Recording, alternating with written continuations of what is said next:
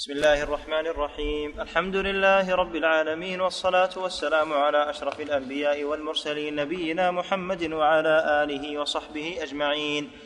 اللهم اغفر لنا ولشيخنا وللحاضرين. قال الإمام المجدد محمد بن عبد الوهاب في كتابه كتاب التوحيد باب من الشرك الاستعاذة بغير الله. وقول الله تعالى وأنه كان رجال من الإنس يعوذون برجال من الجن فزادوهم رهقا. عن خولة بنت حكيم رضي الله عنها قالت سمعت رسول الله صلى الله عليه وسلم يقول من نزل منزلا فقال أعوذ بكلمات الله التامات من شر ما خلق لم يضره شيء حتى يرحل من منزله ذلك. رواه مسلم. بسم الله الرحمن الرحيم. الحمد لله رب العالمين وصلى الله وسلم وبارك على نبينا محمد وعلى آله وأصحابه أجمعين. هذا الباب في الاستعاذة كما قال المؤلف رحمه الله تعالى باب من الشرك الاستعاذة بغير الله تعالى. الاستعاذة هي الالتجاء والاعتصام والعياذ يكون لدفع الشر واللياذ يكون لطلب الخير. ولا شك أن الاستعاذة من أنواع العبادة التي أمر الله تعالى بها. فلا تصرف إلا لله.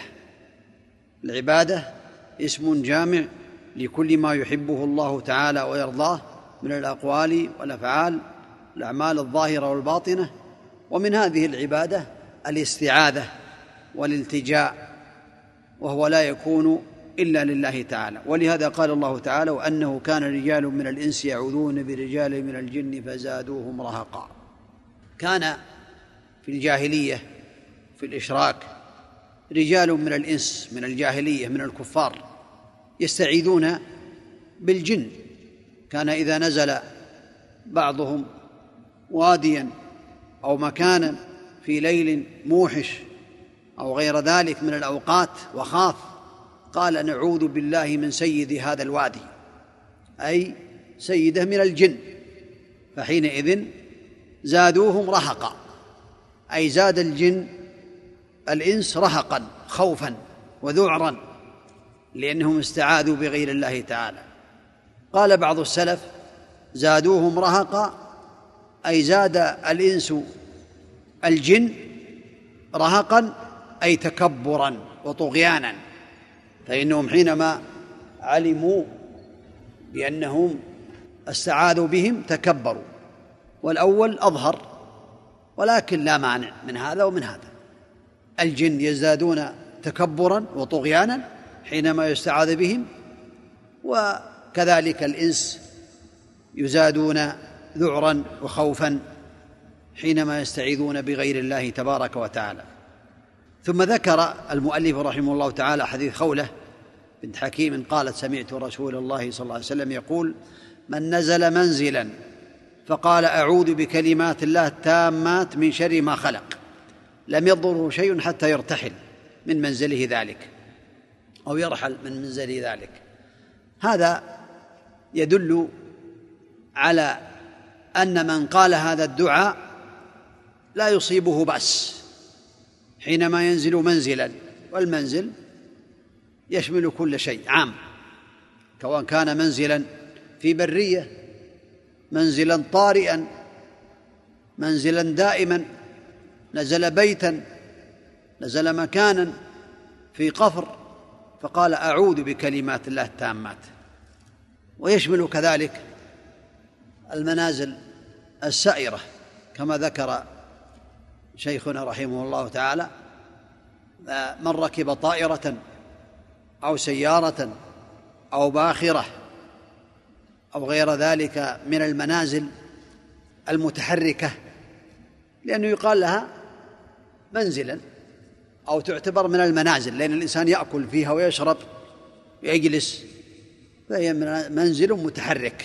فلو قال إذا ركب الطائرة أعوذ بكلمات الله التامات من شر ما خلق صدق عليه هذا الحديث إن شاء الله تعالى. وكذلك لو ركب السيارة أو غير ذلك. الخلاصة أن المنزل سواء كان طارئا يعني نزل أثناء سيره في البر أو في السفر أو نزل منزلا بيتا دائما أو ركب طائرة أو سيارة أو باخرة أو غير ذلك يصدق على هذا الحديث وهذا من فضل الله تعالى على عباده. فقال أعوذ بكلمات الله التامات.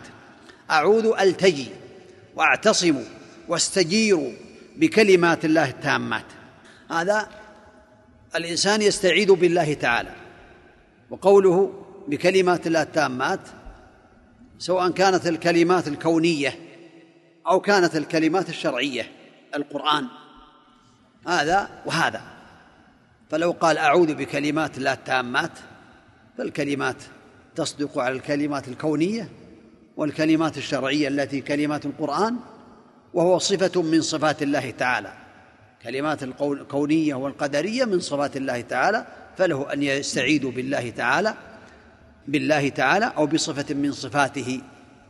كان يقول أعوذ بوجه الله الكريم أعوذ بكلمات الله التامات والتامات الكاملات التي لا يتعرضها نقص لأنها من صفات الله تعالى.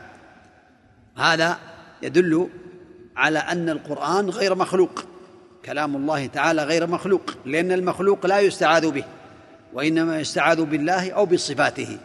قالوا أعوذ بكلمات الله التامات هذا يستعيذ بالله تعالى يعوذ بكلمات الله التامات أي بصفاته التامة من شر ما خلق. استعيذ بالله من شر جميع المخلوقات التي فيها شر.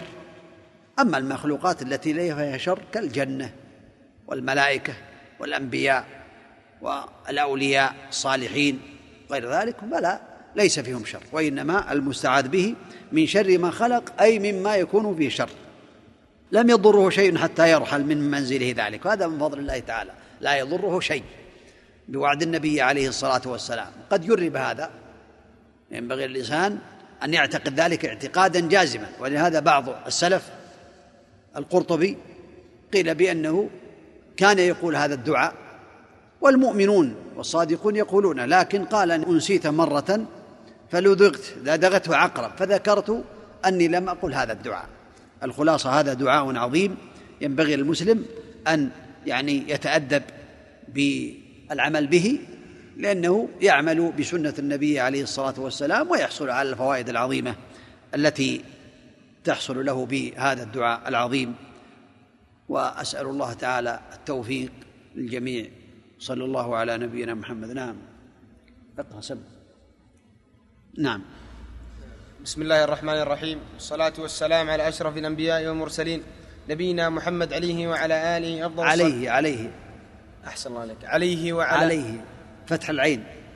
أحسن الله عليك. نعم. عليه وعلى آله أفضل الصلاة وأتم التسليم. نعم. اللهم اغفر لنا ولشيخنا وللحاضرين والمستمعين. قال العلامة ابن باز رحمه الله تعالى في الباب الثالث عشر من الشرك الاستعاذة بغير الله. الحاضرين والمستمعين إيش معنى الحاضرين والمستمعين؟ الحاضرون هم المستمعون؟ والمستمعون في ماشي طيب يعني تقصد من يستمع له؟ في الشريط. ما شاء الله هذه حكمة أخرى ما شاء الله. يعني باك طيب. أحسن الله. نعم. نعم. أي من الشرك الأكبر كبقية العبادات التي صرفها لغير الله شرك أكبر. لأن الاستعاذة عبادة كما قال تعالى واستعذ بالله وقوله قل أعوذ برب الناس وقوله قل أعوذ برب الفلق أما الاستعاذة بالمخلوق الحي الحاضر القادر فلا بأس بها كما تقول لرجل أعوذ بك من غلامك وابنك وقال تعالى فاستغاثه الذي من شيعته على الذي من عدوه أما الاستعاذة بالميت أو الغائب أو الحجر والصنم فهو تقدم يعني فاتنا في الشرح بأنه الاستعاذة قد تكون بشيء يقدر عليه الإنسان. يستطيع أن يقول يا فلان أعذني من هذا الظالم وهو يستطيع أن يرده. أو أعوذ بك من ولدك أو أعوذ بك من شرك أعوذ بك يعني يستعيذ به في شيء يقدر عليه هذا لا بأس به. أما إذا كان يستعيذ به في شيء لا يقدر عليه إلا الله فهذا لا فهذا عبادة لا يجوز صرفها إلا لله تعالى. نعم. أحسن الله إليك. وقال تعالى وأنه كان رجال من الإنس يعوذون برجال من الجن فزادوهم رهقا. نزلت هذه في أناس كانوا يعوذون بسادات الجن وكانت العرب في الجاهلية إذا نزلوا منزلا قالوا نعوذ بعزيز هذا الوادي من سفهاء قومه. فهو كان من عمل الجاهلية والواجب صرف كل هذا لله. زادوهم أي الواو للجن والهاء للإنس أي زاد الجن الإنس رهقا وهو الخوف والذعر. فلما خاف الإنس من الجن تكبرت الجن. وقال بعض السلف الواو للإنس والهاء للجن أي زاد الإنس الجن رهقا ويكون معنى الرهق الطغيان والاستكبار. وكل المعنيين حق فإذا تعود الإنسان من الجن فهو تعظيم للجن ويزاد الجن طغيانا وتكبر ويقابله خوف الإنس من الجن. وقد ذكرهم الله في معرض الذنب فيجب ترك فعلهم. وعن خولة بنت حكيم قالت سمعت الرسول صلى الله عليه وسلم من نزل منزلا فقال إلى آخر الحديث يستحب قول هذا الدعاء عند نزول منزل ويدل على فضل هذه الاستعاذة وأنها من أسباب العافية من شر الجن والإنس.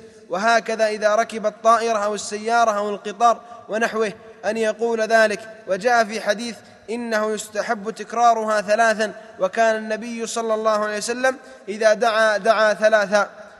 وقوله كلمات معناها أي كلمات الله النافذة والكونية التي لا راد لها. وقال بعض السلف المراد بالكلمات الشرعية وكلمات القرآن لأنها كلمات عظيمة شريفة وهي كلام الله. وكل, وكل هذا حق وكلها وصف له سبحانه. فكلامه الكوني نافذ وكلامه الشرعي أفضل الكلام وفيه توسل بصفات الله وبهذا استدل السلف على أن كلام الله غير مخلوق لأنه لا يجوز الاستعاذة بغير الله. فدل الحديث على أن الكلام صفة من صفات الله ويجوز التعوذ به وإنه غير مخلوق. وقوله لم يضره شيء فنكرة في سياق النفي فتعم كل شيء. وهذا يدل على فضلها فينبغي العمل بها. والتعوذ بغير الله وبغير صفاته لا يجوز بالإجماع وأنه شرك. انتهى كلامه رحمه الله في الباب الثالث عشر. والخلاصة أن الاستعاذة بالله تعالى هي الاستعاذة هي عبادة فلا يتعوذ الإنسان إلا بالله تعالى فيما يقدر عليه. أما ما يقدر عليه الإنسان فيجوز له استعاذة لكن القلب لا بد أن يكون معلقا بالله حينما يستعيذ يقول أعوذ بك من شرك. أو أعوذ بك من شر آه، يعني ولدك أو غير ذلك فإنه لا يعلق قلبه به يعلق قلبه بالله وإنما هذا في الظاهر. أما الجمع بين الظاهر والباطن فهو لله. يستعيذ بالله يلتجي إلى الله تعالى بقلبه ويعتصم به ويعوذ به فيما يقدر عليه سبحانه وتعالى وصلى الله وسلم وبارك على نبينا محمد.